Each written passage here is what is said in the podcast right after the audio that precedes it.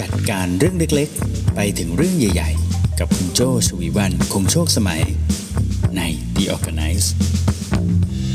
วัสดีค่ะ คุณอยู่กับรายการ The Organize นะคะ รายการที่จะพูดเกี่ยวกับเรื่องของการจัดการสิ่งต่างๆ ในชีวิตนะคะ ให้เข้าที่เข้าทางเลยนะ ตั้งแต่เรื่องเล็ก ๆ ไปจนถึงเรื่องใหญ่ ๆ นะคะ ให้ชีวิตคุณง่ายขึ้นในทุกๆวันค่ะ คุณอยู่กับโจ้นะคะชวีวันคงโชคสมัยค่ะ โจ้เป็น managing director นะคะ อยู่ 2 บริษัทด้วยกันนะคะ นั่นก็คือบริษัท RGB 72 แล้วก็บริษัท Creative Talk นะคะ รายการ The Organize นะคะ เราจะมาพบกันแบบนี้นะ ทุกช่องทางเลยตอนนี้เราอยู่กัน 3 ช่องทางนะคะมี Clubhouse นะคะ มี Facebook แล้วก็มี YouTube ด้วยนะคะ จะมาเจอกันแบบนี้แหละทุกวันพุธกลางสัปดาห์นะคะ เวลาประมาณ 8 โมงเช้าอย่างนี้นะคะ ก่อนจะเข้าสู่เนื้อหานะ ฝากเพื่อนๆที่กำลังดูไลฟ์กันอยู่ตอนนี้นะคะ กดไลค์เนาะแล้วก็กด Subscribe ในทุกช่องทางที่คุณดูกันอยู่ตอนนี้นะคะ แล้วก็อย่าลืมกดแชร์ไปด้วยนะ ถ้าคิดว่าหัวข้อที่มาคุยวันนี้นะคะ น่าจะเป็นประโยชน์กับเพื่อนๆนะคะ วันนี้เราจะมาคุยเกี่ยวกับเรื่องของการจัดการอารมณ์ขุ่นมัวจากการเล่นโซเชียลกันค่ะโอ้แนะนำตัวนานจัง จะได้หายตื่นเต้นนะคะ โอ้คึกคักนะคะ ทุกช่องทางช่องทางไลฟ์ก็ทักทายกันมา คุณอ้อสวัสดีค่ะ เอาล่ะ วันนี้ทำไมถึงเลือกหัวข้อนี้มาเนาะต้องบอกเลยว่าช่วงเออเอาจริง ๆ ก็ประเทศไทยเป็นประเทศคอนเทนต์เนาะ เป็นประเทศคอนเทนต์นะคะ ก็คือเรามีเรื่องที่ติดตามกันเยอะมากเลยเนาะถ้าก่อนหน้านี้ก็อาจจะเป็นเรื่องของอข่าวสารบ้านเมืองใช่ไหมช่วงนี้ก็จะเป็นเรื่องของอการเมืองต่างๆนี่คือเรื่องของการเลือกตั้งหรืออะไรแบบนี้ใช่ไหมคะการจะมีนายกรัฐมนตรีเป็นใครใช่ไหมถ้าก่อนหน้านี้ถ้าเป็นข่าวสารประจำวันนี่ก็อาจจะมีทั้งเรื่องอุบัติเหตุอะไรพวกนี้ใช่ไหมบางทีเราดูทั้งข่าวในประเทศข่าวต่างประเทศแล้วเราก็อิน นะใช่ไหมไหนยังจะมีโซเชียลมีเดียเยอะแยะอีกมากมายใช่ไหมคะอย่างช่วงสัปดาห์ที่แล้วก็มีโซเชียลมีเดียตัวใหม่ t h r e a d ใช่ไหมคะที่เกิดขึ้นมาเหมือนเป็นตัวตัวต่อของอินสตาแกรมใช่ไหมอินสตาแกรมก็จะเน้นรูปภาพใช่ไหมแต่ตัวเทรดนี่ขึ้นมาก็คือจะเป็นลักษณะเหมือนคล้ายๆเป็น Twitter ใช่ไหมแล้วก็ใช้ตัว Account ของ IG นั่นแหละเป็นตัวต่อขึ้นมา แต่ก็รู้สึกเหมือนเงียบเนาะ ใช่ไหมนี่เจ้าก็ไม่ได้มีสาเหตุอะไรที่จะต้องให้เข้าตัวเทรดนี่อีกเหมือนกันนะก็กลายเป็นว่าก็เนี้ยก็จะวนอยู่แค่ตัวหลักๆเดิมๆอะไรแบบนี้นะสังเกตไหมคะว่าเวลาที่เราเข้าโซเชียลมีเดียต่างๆ เหล่านี้เรารู้สึกว่าเฮ้ยมันดีนะ ถ้าเราได้รู้เรื่องต่างๆ ถ้าเราสามารถคุยเรื่องนั้นเรื่องนี้กับเพื่อนๆได้รู้เรื่องหรือว่าเล่าเรื่องนั้นเรื่องนี้ให้ใคร ๆได้ฟังเนี่ย มันน่าจะทำให้เรามีความสุข เพราะเรารู้ทุกเรื่องใช่ไหมแต่เคยสังเกตไหมคะว่า จริง ๆ แล้วเนี่ยบางวันโดยเฉพาะวันไหนที่เราตามข่าวสารหนักหน่วงมาก ตั้งแต่เช้าไปจนถึงก่อนเข้านอนเนี่ยถ้าเราใช้โซเชียลมีเดียในระดับที่มากจนเกินไปเนี่ยคุณจะมีความรู้สึกอารมณ์มันคุนๆเลยเนาะ มันคุนคุนมันตุนตุนนะแทนที่จะสดใสจากการอัปเดตเรื่องราวต่างๆนะคะ ก็เลยเป็นที่มาของหัวข้อในวันนี้นะคะ วิธีการจัดการอารมณ์ขุ่นมัวที่เกิดจากการเล่นโซเชียลมีเดียนั่นเองนะคะสาเหตุนะสาเหตุสาเหตุที่มันเป็นอย่างนี้เนี่ยมันเป็นเพราะอะไรนะคะ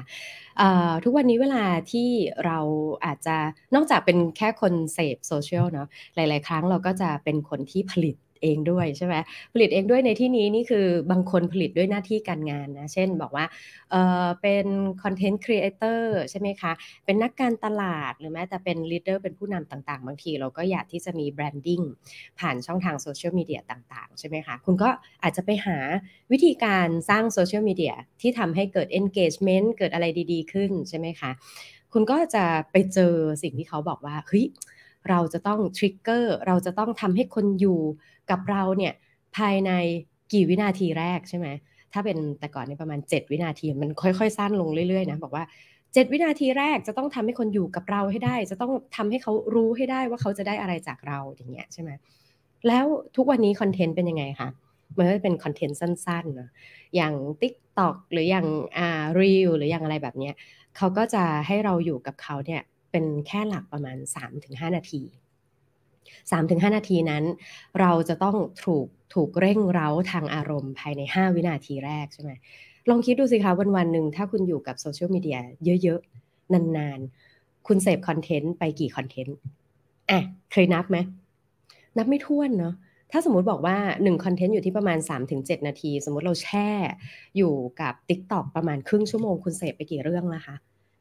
ประมาณเป็น 20 10 20 เรื่องเลยนะ และหมายถึงว่าคุณถูกกระตุ้นเร้าไป 20 รอบถูกไหม อารมณ์เป็นไงคะ สวิงเลยเนาะ เป็นเคอร์ฟเลยนะ 20 ครั้งที่ถูกกระตุ้นเร้า สวัสดี เป็นยังไงบ้าง อะไรอย่างเงี้ย เพื่อนๆรู้ไหมคะ เออ อะไรอย่างเงี้ย ทั้งหมด 20 ครั้ง เป็นไงคะ คืออารมณ์เหมือนอารมณ์คล้ายๆเหมือนเรานั่งอยู่เฉยๆแล้วมีคนมาป้องจ้าเอ๊จ้าเอ๊อยู่อย่างเงี้ย 20 ครั้ง เหนื่อย ใช่ไหมเอาแค่ครึ่งชั่วโมง 20 นาทีอะไรแบบนี้ก็ยังรู้สึกเหนื่อยเลย มันก็เลยทำให้เรามีความรู้สึกเป็นภาวะแบบนี้ได้ เป็นเรื่องปกติมาก ๆ เลยนะคะ เพราะฉะนั้นต่อไปนี้เวลาที่เรารู้สึกเพลียๆเหนื่อยๆนะเราก็เจอสาเหตุอย่างแรกแล้วนะว่า เอ๊ ที่เรารู้สึกขุ่นมัวแบบนี้มันเป็นเพราะว่าเราเสพโซเชียลแล้วโซเชียลแต่ละคอนเทนต์พยายามที่จะเร่งเร้าอารมณ์ของเราเนี่ยให้มันเป็นเคิร์ฟดีดขึ้นเรื่อยๆ ทุกครั้ง แล้วเวลาเราเสพคอนเทนต์แต่ละครั้งมันก็เป็นระยะเวลาแค่สั้น ๆ เพราะฉะนั้นในทุกวันที่เรารู้สึกเหนื่อยเป็นเพราะเราถูกเร่งเร้าทางอารมณ์ ในแต่ละวันเยอะมากๆนั่นเองนะคะ อืมทีนี้วันนี้โจ้ก็เลยมีวิธีการที่จะทำให้คุณจัดการกับอารมณ์ขุ่นมัว จากการเล่นโซเชียลมีเดียเนี่ย วันนี้โจ้รวมมาทั้งหมด 6 ข้อด้วยกันนะ เดี๋ยวมาลองไล่กันไปเรื่อยๆนะคะว่า 6 ข้อที่ว่านี้มีอะไรกันบ้างทักทายกันมาได้ทุกช่องทางเลยนะคะะที่ตอนนี้ดูและฟังกันอยู่นะคะ เดี๋ยวจะคอยอ่านไปเรื่อยๆนะอะวิธีแรกนะคะในการที่จะรับมือกับอารมณ์ขุ่นมัวในการเล่นโซเชียลในแต่ละวัน อย่างแรกเลยสำคัญมากเลยนะคะ ก็คือตามความรู้สึกและ ร่างกายตัวเองให้ทันอ่าตามความรู้สึกและร่างกายของตัวเองให้ทันนะคะ ข้อนี้หมายถึงยังไงอ่าข้อนี้หมายถึงแบบนี้ค่ะ หมายถึงว่าเราเคยสังเกตตัวเองไหมเนี่ยอย่างอย่างอย่างที่โจชวนทุกคนฟังถึงสาเหตุของณตอนเริ่มต้นเลยนะว่าเฮ้ยเราเคยสังเกตไหมว่าวันนี้เราเนี่ยรู้สึกอย่างไร หรือร่างกายเราเนี่ยเป็นยังไงหลาย ๆ คนบอกว่าตื่นเช้ามาเนี่ย ไม่ทันรู้เลยนะว่าตัวเองอปวดแขนปวดขาหรือว่านอนคอตกหมอนหรือเปล่า สิ่งแรกที่รู้ก็คือ ตอนนี้เราหยิบโทรศัพท์มาแล้วคือมันก็อาจจะยากนะ เพราะว่าหลาย ๆ คนแล้วตัวโจเองด้วย ทุกวันนี้เนี่ยใช้นาฬิกาปลุกผ่านมือถือใช่ไหมคะ เพราะฉะนั้นพอนาฬิกาปลุกปุ๊บเราคว้ามือถือมา สิ่งแรกที่ทำก็คือกดหยุดหรือกดสนุดกดสนุดกี่รอบคะของโจนี่กดหยุดใช่ไหมอ่ากดหยุดปุ๊บ แล้วเราทำไงคะ แทนที่เราจะลุกขึ้นเลย เราไม่ลุกขึ้นเลยนะคว้ามือถือมากดปุ่มหยุดปุ๊บสิ่งต่อไปที่ทำคือกดโซเชียลเนาะอ่าบางคนกดโซเชียลแต่โจนี่อ่าเป็นคนอชอบเคลียร์แบตใช่ไหมพอคว้ามือถือมาปุ๊บ กดหยุดนาฬิกาปุ๊บ จะรีบดูก่อนว่า เอ้ย ตอนที่เราหลับไปอะ มีใครส่งไลน์มาบ้าง เนี่ย เราจะชอบเช็คมือถือก่อนใช่ไหม แล้วก็กลายเป็นว่า เฮ้ย กว่าจะได้ลุกจริง ๆ อะ บางทีเรานอนอยู่บนเตียง แล้วก็ดูแสงจ้าๆเนี่ยเสพมือถือตั้งแต่ตอน 5 นาทีแรกของการตื่นนอนเลยงวงเงียงวงเงียอยู่เลยก็เสพเลยเนาะ เอ้ย จริง ๆ แล้วอะ เราควรจะถามความรู้สึกแล้วก็ร่างกายตัวเอง เราก่อนแต่เช้าเลยไหมว่า เฮ้ย ตื่นมานี่นอนอิ่มยังเนี่ย เอยอยากนอนต่ออีกสักสิบห้านาทีไหม หรือว่าเฮ้ยนอนคอตกหมอนหรือเปล่า นี่ผ้าห่มหล่นไปถึงไหนแล้วหรืออะไรประมาณนี้ตามความรู้สึกของตัวเราแล้วก็ร่างกายตัวเราเอง อยู่เรื่อยๆเนาะวันนี้รู้สึกปวดหลังจังเลยปวดคอจังเลยเนาะเอ๊ะทำไมรู้สึกเหมือนปวดที่หัวคิ้วเนาะเอ๊ะช่วงนี้ตาแห้งๆนะเออ ตามร่างกายตัวเองให้ทันนะว่า เอหงุดหงิดฉุนเฉียวไหมสมาธิสั้นลงหรือเปล่า จิตใจจดจ่อกับการทำบางเรื่องได้สั้นเกินไปไหมทำไมการที่จะทำเเอกสารสักชิ้นหนึ่ง การตอบอีเมลสักอีเมลหนึ่งเนี่ยมันยากจัง มันจะต้องคอยวบแวบหันไปดูตลอดว่าเอ๊ะมันมีแบตอะไรขึ้นหรือเปล่าตอบอีเมลไปได้ประมาณ 3 ประโยค เห็นตัวเลขของไลน์เปลี่ยนไปจาก 3 ข้อความเป็น 6 ข้อความเฮ้ยต้องวิ่งไปดูหน่อยแล้วว่าใครส่งมา เอออะไรเงี้ยอย่างเงี้ยคอยตามตัวเองให้ทันนะว่า เอ๊ะตอนเนี้ยเราเนี่ยจิตใจอยู่กับปัจจุบันเยอะมากไหม หรือกลายเป็นว่าความรู้สึกและร่างกายของเราเนี่ยไปอยู่กับโซเชียลมีเดียตลอดเกินไปหรือเปล่า สังเกตตัวเองให้ดี อันนี้สำคัญมากเลยนะ ข้อแรกเลยนะคะ ข้อแรกตามร่างกายและอารมณ์ตัวเองให้ทันอ่าถ้ารู้สึกขุ่นมัวนะ ทีนี้ไปต่อกันที่ข้อที่ 2 กันเลยนะคะเนี่ย ข้อที่2นะถ้าคุณรู้สึกคุณมัวจากการเล่นโซเชียลมีเดียนะลองดูสิคะ ข้อ 2 คืออะไร ข้อ 2 นะคะอ๋อเดี๋ยวสักครู่นะคะ เอ๊โจตีกับสไลด์อีกแล้วโอเค สไลด์ไม่มาข้อ 2 นะ แต่ข้อ 2 ของโจก็คือ หยุดให้เป็นเนาะอ่าหยุดให้เป็นนะคะ หยุดให้เป็นหมายความว่ายังไงนะ หยุดให้เป็นหมายความว่า เอ้ย พอเราเริ่มจริง ๆ มันก็เป็นจะเป็นเอฟเฟกจากข้อแรกนะคะ เอฟเฟกจากข้อแรกที่บอกว่า เอ้ย พอเราเริ่มรู้แล้วนะว่าโซเชียลมีเดียมันมีผลกับอารมณ์ มีผลกับความรู้สึกของเราเนี่ยงั้นเราต้องหยุดให้เป็น เหมือนเวลาที่เราเจออะไรที่มันไม่ดีกับร่างกายของเรานะ เราบอกว่าเราแพ้กุ้ง เราแพ้เห็ดใช่ไหม เราเวลากินน้ำอัดลมแล้วเรารู้สึกท้องอืดนะ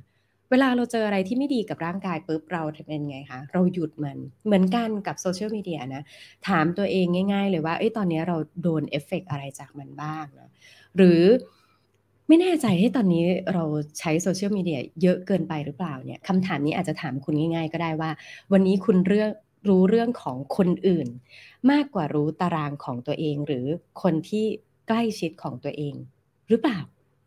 อะงั้นเอาง่ายๆ วันนี้คุณรู้ว่าเดี๋ยวเขาจะมีประชุมสภากันอะวันนี้คุณรู้ว่าเดี๋ยวเขาจะมี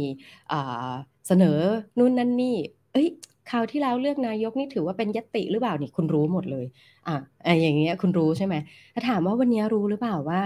ลูกชายเนี่ยจะต้องใส่ชุดพละหรือว่าชุดลูกเสือ หรือว่าชุดนักเรียนปกติ เย็นนี้ลูกจะกลับบ้านกี่โมง วันนี้สามีมีประชุมกี่ที่ วันนี้คุณแม่จะไปเต้นลีลาดหรือเปล่า เอ้ย คุณรู้หรือเปล่าอะเอ้ย ถ้าคุณรู้เรื่องของคนในข่าว เยอะกว่าคนที่บ้านเนี่ย ไม่ได้แล้วนะ อันนี้แสดงว่าคุณใช้เวลาในโซเชียลมีเดียเยอะเกินไปแล้ว อันนี้คือคำถามง่ายๆ ถ้าสมมติว่าคุณรู้เรื่องของคนใกล้ ๆ ตัวเนี่ยน้อยกว่าคนในข่าวเนี่ย แสดงว่าคุณต้องเริ่มหยุดแล้วนะ แล้วก็กลับมาโฟกัสที่ตัวเราเองนะ แล้วก็กับผู้คนใกล้ตัวให้มากขึ้น อันนี้ก็คือ คำถามข้อที่สองนะพอเราเริ่มรู้สึกว่าเรามีอารมณ์ขุ่นมัว จากการเล่นโซเชียลมีเดียคุณถามคำถามข้อนี้กับตัวเองนะว่าเฮ้ยถึงเวลาต้องหยุดหรือยัง จะหยุดหรือยังก็คือต้องถามแล้วว่าเรารู้เรื่องของคนในข่าว เยอะเกินไปกว่าเรื่องของตัวเอง และคนใกล้ตัวหรือเปล่านะอันนี้ก็คือคำถามข้อที่สองนั่นเองนะคะอ่าเป็นไงกันบ้าง แวะดูซิมีคำถามคำตอบอะไรกันอยู่บ้างนะคะ โอเค วันนี้มีเลือกนายกรอบสองอีกค่ะ ช่วงนี้น่าจะทั้งวันเลยโอ้มีคนส่งข่าวมาเห็นไหมเห็นไหมนี่ อันนี้รู้จริงรู้จริงนะคะ รู้ข่าวจริงเอามาค่ะ ไปต่อกันที่ข้อที่สามเลยนะคะนะข้อที่สามวันนี้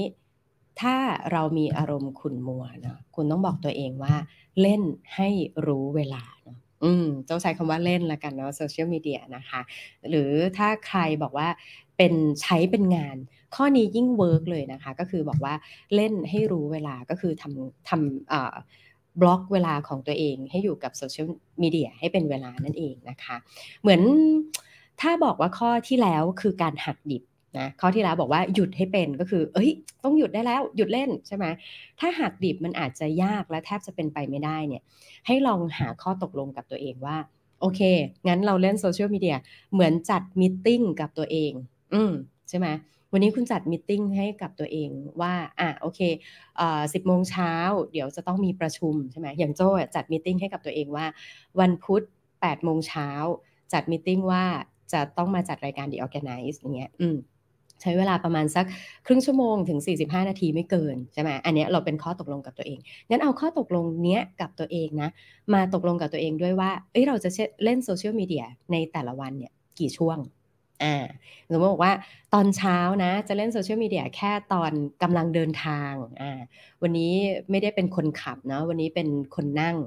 งั้นเราจะเช็คโซเชียลมีเดีย แค่ช่วงตอนที่อยู่บนรถนะอยู่บนรถโดยที่คนอื่นเป็นคนขับ ใครก็ไม่รู้เป็นคนขับ นั่ง Grab หรือว่านั่ง BTS MRT โอเค เราจะเล่นโซเชียลมีเดียได้ แต่ถ้าสมมติเรานั่งรถไปกับคนที่เรารู้จักสามีเป็นคนขับ แฟนเป็นคนขับเนาะเฮ้ยเราจะไม่เล่นโซเชียลมีเดียกลายเป็นว่าคนข้างๆ เราสำคัญน้อยกว่าคนในมือถือเหรอ เอ้ยเราต้องหาเรื่องคุยกับเขาเราอะไรอย่างเงี้ยใช่ไหมหรือเราจะเล่นโซเชียลมีเดียแค่ตอนอพักเนาะ อ่าสมมติเนี่ยเดินไปจิบกาแฟมาแล้วบอกตัวเองว่าเฮ้ยแค่แค่นี้พอ 15 นาทีพอ โจ้เคยเจอล่าสุดนะ แต่เคยเจอแค่คนเดียวแต่ก็ทึ่งเหมือนกันนะเขาอะบอกกับตัวเองว่า เอ้ย ถ้าเขาจะเล่นโซเชียลมีเดียเขาจะตั้ง timer ไว้ด้วย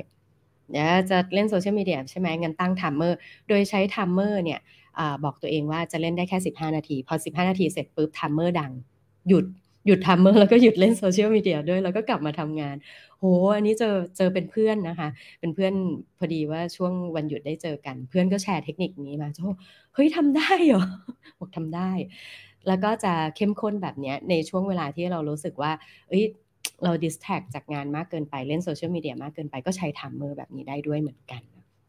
เผื่อว่าจะไปลองทำดูนะก็ strict ดี แต่ก็ work ดีเหมือนกันนะคะ นี่ก็คือข้อ 3 นะคะ เล่นให้รู้เวลานะคะ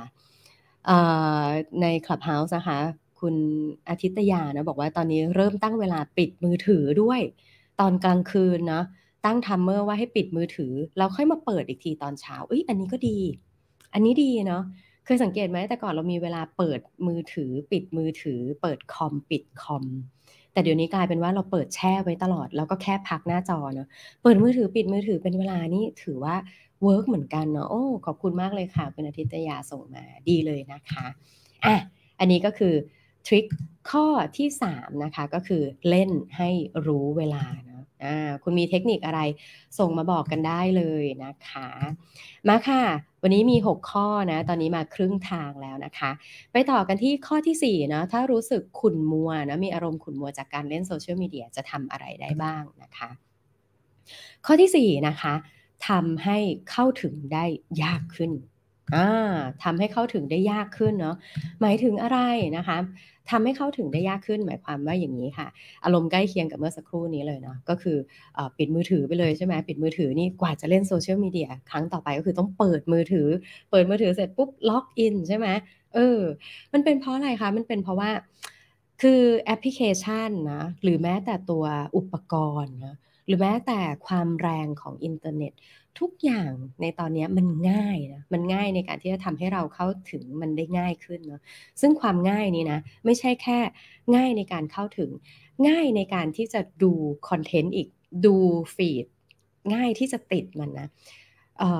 เมื่อสักประมาณสักอาทิตย์ก่อนนี่เพิ่งจะได้รู้ทริคจากพี่เก่งนะว่าเอ้ยการที่เราจะดู TikTok เนี่ยปกติเราใช้มือไถใช่ไหมจริงๆแล้วเราไม่ต้องใช้มือไถก็ได้นะ มันมีการตั้งค่าที่ทำให้ feed ไหล auto ได้เองด้วย เมื่อจบคอนเทนต์นี้แล้วเลื่อนไปคอนเทนต์อื่นต่อได้เลย นี่มันง่ายขนาดเนี้ยจนทำให้เราติดอยู่กับตัวแอปพลิเคชันขนาดนี้ได้เนี่ยก็เป็นเรื่องปกติมาก ๆ เลยนะคะ เพราะฉะนั้นลองทำให้มันเข้าถึงได้ยากขึ้นนะ อย่างเช่น เราอาจจะมีข้อตกลงกับตัวเองว่าเอ้ยมือถือเนี่ยจะลงตัวแอปพลิเคชันที่จำเป็นจำเป็นเท่านั้นเนาะแล้วตัวที่เป็นโซเชียลมีเดียเนี่ยต่อไปเนี้ย จะเข้าแค่เฉพาะตอนที่อยู่ในหน้าจอเดสก์ท็อปแล้วก็จะเข้าผ่านเบราว์เซอร์เท่านั้นอ่าอันนี้อันนี้เป็นทริค basic ของหลาย ๆ คนนะก็คือลบแอปจากบนมือถือ แล้วทำให้เข้าถึงโซเชียลมีเดียได้จากเว็บเบราว์เซอร์จากจากตัวที่เป็นเดสก์ท็อปเท่านั้นนะแล้วพอเข้าใช้เสร็จปุ๊บ log out ทุกครั้งด้วย โจ้เคยเจอแบบนี้ด้วยนะ log out ทุกครั้ง อใช้เสร็จอะ log out พอจะ log in ปุ๊บเออต้องมีอะไรแบบนี้ก่อนทำให้รู้สึกมันยากนะในการที่จะเข้าถึงมันก็เลยจะทำให้ลดจำนวนครั้งที่เราจะเข้าในหน้าจอ ลดจำนวนครั้งที่เราจะเข้าในตัวแอปพลิเคชันน่ะได้น้อยลงอ่าใช่ไหมอย่างนี้แสดงว่ากว่าที่ออย่างยกตัวอย่างอย่างเมื่อสักครู่เนี้ยโจบอกว่าตื่นเช้ามาปิดนาฬิกาใช่ไหมปิดนาฬิกาเสร็จปุ๊บเอ๊จะเข้าโซเชียลมีเดียปรากฏเอาไม่เหลือละ บนมือถือเหลือแค่โปรแกรมไลน์เช็คไลน์หน่อยก็ได้อ่าเราไม่ได้คุยกับเขาเนะเพราะว่าเราเพิ่งตื่นเราก็เกรงใจไม่ได้ทักเขา แต่ Facebook ไม่อยู่แหละอ่าทวิตเตอร์ไม่อยู่แล้วไอจีไม่อยู่แล้ว โอเค งั้นไปแปลงฟันก็ได้ อืม ใช่ไหมซีเควนต์นี้มันก็จะดีขึ้นใช่ไหมเอาโอเค งั้นไปแปลงฟันละแปลงฟันเสร็จปุ๊บ โอ้ยอยากดู Netflix จังคว้ามือถือมาเอาว Netflix ไม่อยู่ในมือถือละโอเค งั้นกินข้าวทำอะไรให้เสร็จเรียบร้อยก่อน แล้วค่อยมานั่ง แล้วพอถึงเวลาอยู่หน้าจอจะเปิด Netflix ปรากฏอ้าวเฮ้ยได้เวลาทำงานพอดีอะงั้นนั่งนั่งทำงานก่อน เออเฮ้ยพอทำอย่างนี้ เวลาได้กลับมาเนาะเราได้เวลานั้นมาทำอะไรคะมาโฟกัสกับตัวเอง กินน้ำก็หมดแก้วเยอะขึ้นเนาะเอ้ยก็รู้แล้วว่า เอ้ย วันนี้ใช้แก้วนี้แฮะ บางคนบอกว่ากินน้ำไปนี่ยังจำไม่ได้เลยว่า วันนี้ใช้แก้วอะไรไป เออเนาะ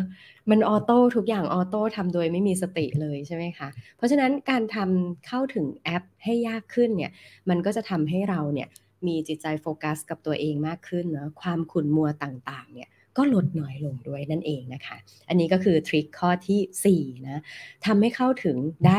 ยากขึ้น อืมพี่เป้บอกเหมือนฝึกเจริญสติตลอดเวลาเนาะจริง ๆ อันนี้ดีดีมากเลยนะคะ ผ่านไปแล้วนะ ข้อ 4 นะคะทำให้เข้าถึงได้ยากขึ้นนะมาต่อกันที่ข้อที่ 5 นะคะอ่าส่งทักทายกันมาได้เรื่อย ๆ เลยนะคะ ช่วยกันจัดรายการนะ ข้อที่ 5 นะคะ ปิดแจ้งเตือนให้เป็นอ่าปิดแจ้งเตือนให้เป็นนะคะ หมายความว่ายังไงปิดแจ้งเตือนให้เป็น ไม่รู้ว่ามีใครเป็นเหมือนโจ้บ้างไหมนะตัวโจ้เองเนี่ยติดโซเชียลมีเดียไหมบางเรื่องติดติดจริง บางเรื่องนี่ติดเลย แล้วก็เถ้าสมมติช่วงนี้ตามเรื่องไหน เราอาจจะรู้สึกว่าอีกสักแป๊บนึงเดี๋ยวต้องเข้าไปสักหน่อยอะไรเงี้ยหรือถ้าช่วงไหน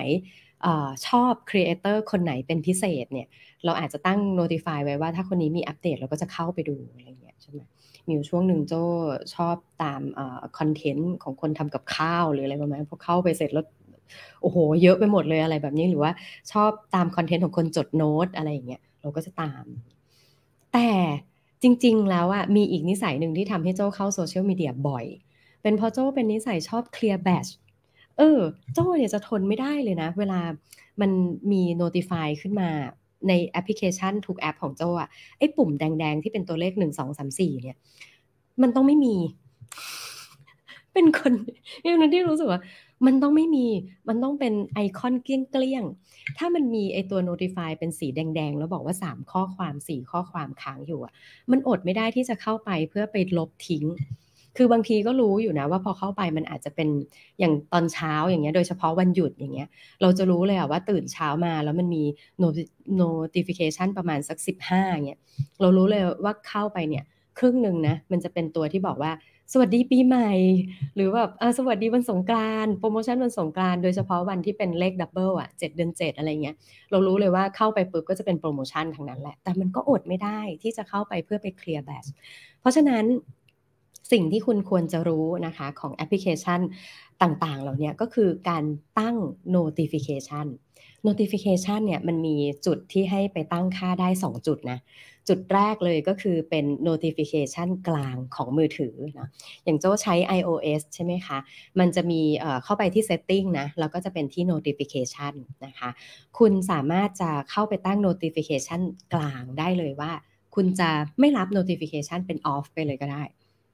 พอเป็นออฟไปปุ๊บนะ มันก็จะหายไปหมดเลย ไอ้เจ้าแบชต่างๆ ทั้งหลายอะที่เจ้าเป็นกังวลอะมันจะหายเกลี้ยงเลยนะ แล้ว เมื่อไหร่ก็ตามที่คุณเข้าไปที่ตัวแอปพลิเคชันนั้น มันก็ค่อย notify ขึ้นมาแบบนั้นได้เหมือนกัน อันนี้คือแบบแบบ extreme สุดๆเลยนะ คือ off ที่ใหญ่สุดเลยนะ แต่จริงๆแล้วเนี่ย เข้าไปกับ notification อะคุณสามารถไป off ทีละแอปพลิเคชันได้ เช่นสมมติบอกว่าคุณอยากจะ off แค่แอปพลิเคชันเอ่อ Facebook กับ Twitter แต่ว่า Line อะคุณใช้ในช่องทางของการติดต่อการทำงาน คุณเปิด on ไว้ก็ได้ แต่ว่าคุณแค่ไป off มัน หรือบางครั้ง notification ที่มันไม่ใช่แค่แบชเนี่ย แต่มันจะเป็น notification ที่เป็น banner ขึ้นมาเลย หรือบางทีเป็นวิดเจ็ตออกมาเลยอย่างเงี้ยคุณไปออฟไอ้พวกแบบเนี้ยออกก็ได้ แล้วมันให้เหลือแค่แบชหรืออะไรแบบเนี้ยก็ได้ด้วยเหมือนกัน มันก็ทำให้คุณสามารถที่จะโฟกัสกับตัวเอง กับสิ่งที่ทำตรงหน้าได้ เราก็ไม่รู้สึกว่าจะต้องเข้าไปเคลียร์ยุกยิกยุกยิกตลอดเวลาขนาดนั้นเนอะเพราะฉะนั้นไอ้เจ้า notification ต้องรู้จักมันนะ จากการไปเซตที่กลางของที่เครื่อง หรือว่าไปเซตที่ตัวแอปพลิเคชันมันเองก็ได้ อย่างที่ตัว Line นะคะ คุณสามารถไป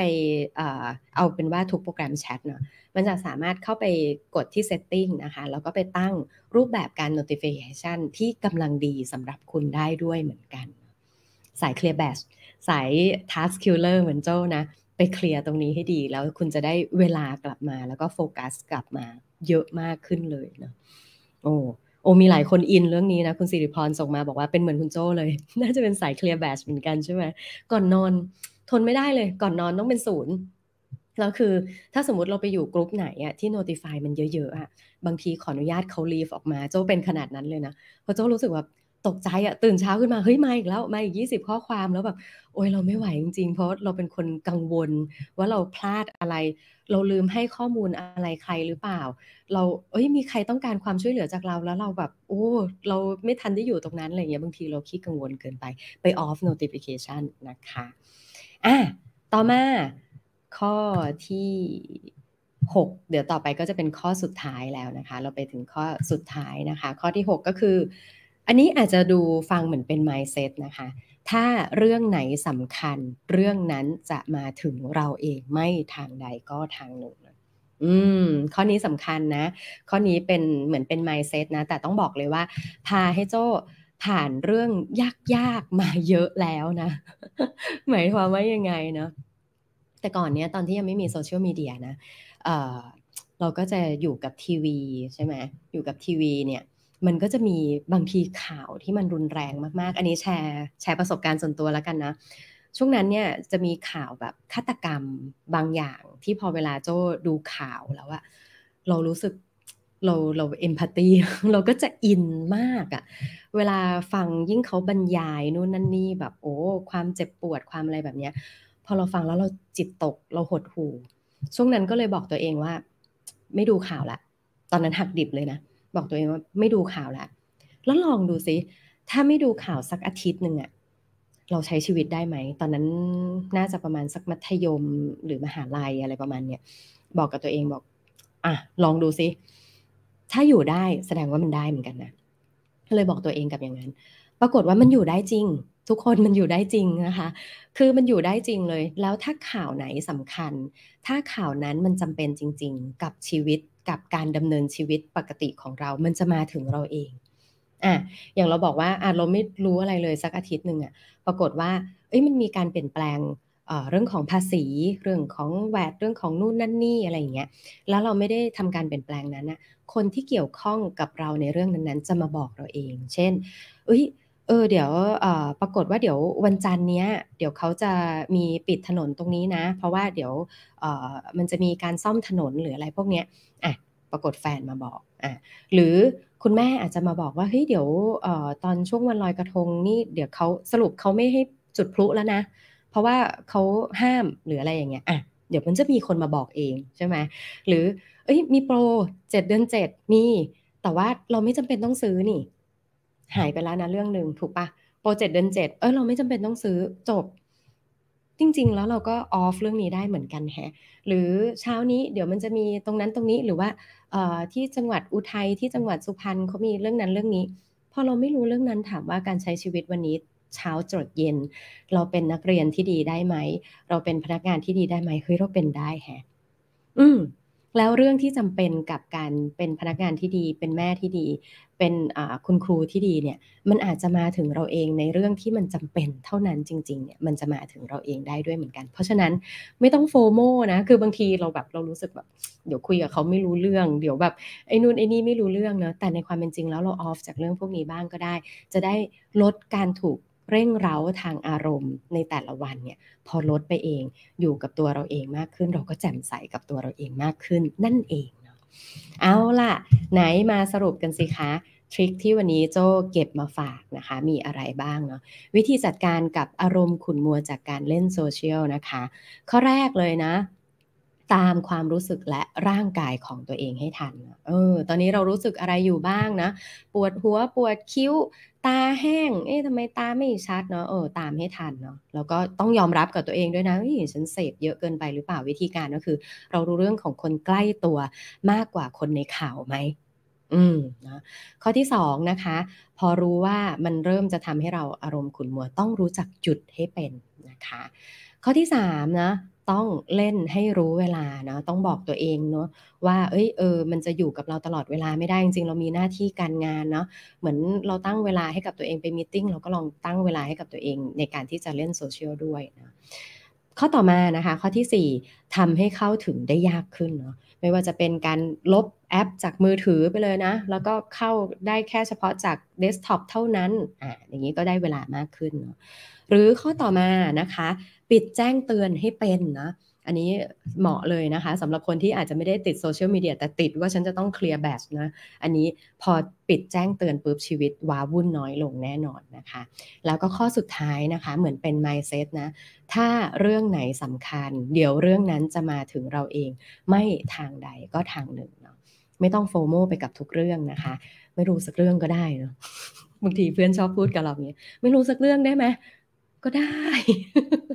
ก็ได้เนาะก็ทำให้ชีวิตง่ายขึ้นจริง ๆ ด้วยเนาะนี่แหละวิธีการของ The Organize นะคะจัดการให้ชีวิตคุณง่ายขึ้นเนาะทั้งเรื่องงานเรื่องส่วนตัวนะคะทำให้ชีวิตคุณรู้สึกเบาสบายขึ้นนะจัดการเรื่องเล็ก ๆ ไปจนถึงเรื่องใหญ่ ๆ แบบนี้นะคะ ถ้าชอบเนื้อหาแบบนี้นะจบไลฟ์แล้วนะคะก็ยังสามารถดูย้อนหลังได้นะคะ แล้วก็อยากจะให้ลองแชร์นะคะ ลองแชร์เรื่องราวดีๆ เหล่านี้นะคะ ไปให้เพื่อนให้คนรู้จักต่างๆนะคะ เป็นกำลังใจให้กับทีมงานเป็นกำลังใจให้กับโจ้ด้วยนะคะ ในการที่จะหาเนื้อหาดีๆ มาเล่าให้ฟังแบบนี้กันเรื่อยๆ เลยนะคะ ในพุธหน้าเตรียมคอนเทนต์แล้วนะโหนี่กลับมาซีซั่น3ปิดจัดปิดจัดนะคะ สัปดาห์หน้าวันพุธนะคะ โจ้จะมาคุยเรื่องนี้ค่ะเรื่องของการตกหลุมรักนะ โอ้กลับมานะโห นี่กลับมาเดือนกรกฎาหรือว่าเดือนกุมภานะอาทิตย์หน้าวันพุธนะคะจะเตรียมเนื้อหาที่ชื่อว่า อยากตกหลุมรักในงานอีกครั้งต้องทำอย่างไร อืม ถ้าคิดว่าเนื้อหาดีนะ พุธหน้ามารอเจอกันนะคะ พุธหน้าเวลา 8 โมงเช้าแบบนี้ กลับมาพบกับ The Organize นะคะรายจะรายการนะคะที่จะพูดคุยเกี่ยวกับเรื่องของการจัดการนะคะ ตั้งแต่เรื่องเล็กๆ ไปจนถึงเรื่องใหญ่ ๆ นะคะ ให้ชีวิตคุณง่าย แล้วก็อยู่กับตัวเองอย่างเบาสบายได้ดียิ่งขึ้นด้วยนะคะ ลาช่องทางทางไลฟ์กันก่อนนะคะ ทาง Facebook และ YouTube วันนี้ลาไปก่อนนะคะ สวัสดีค่ะ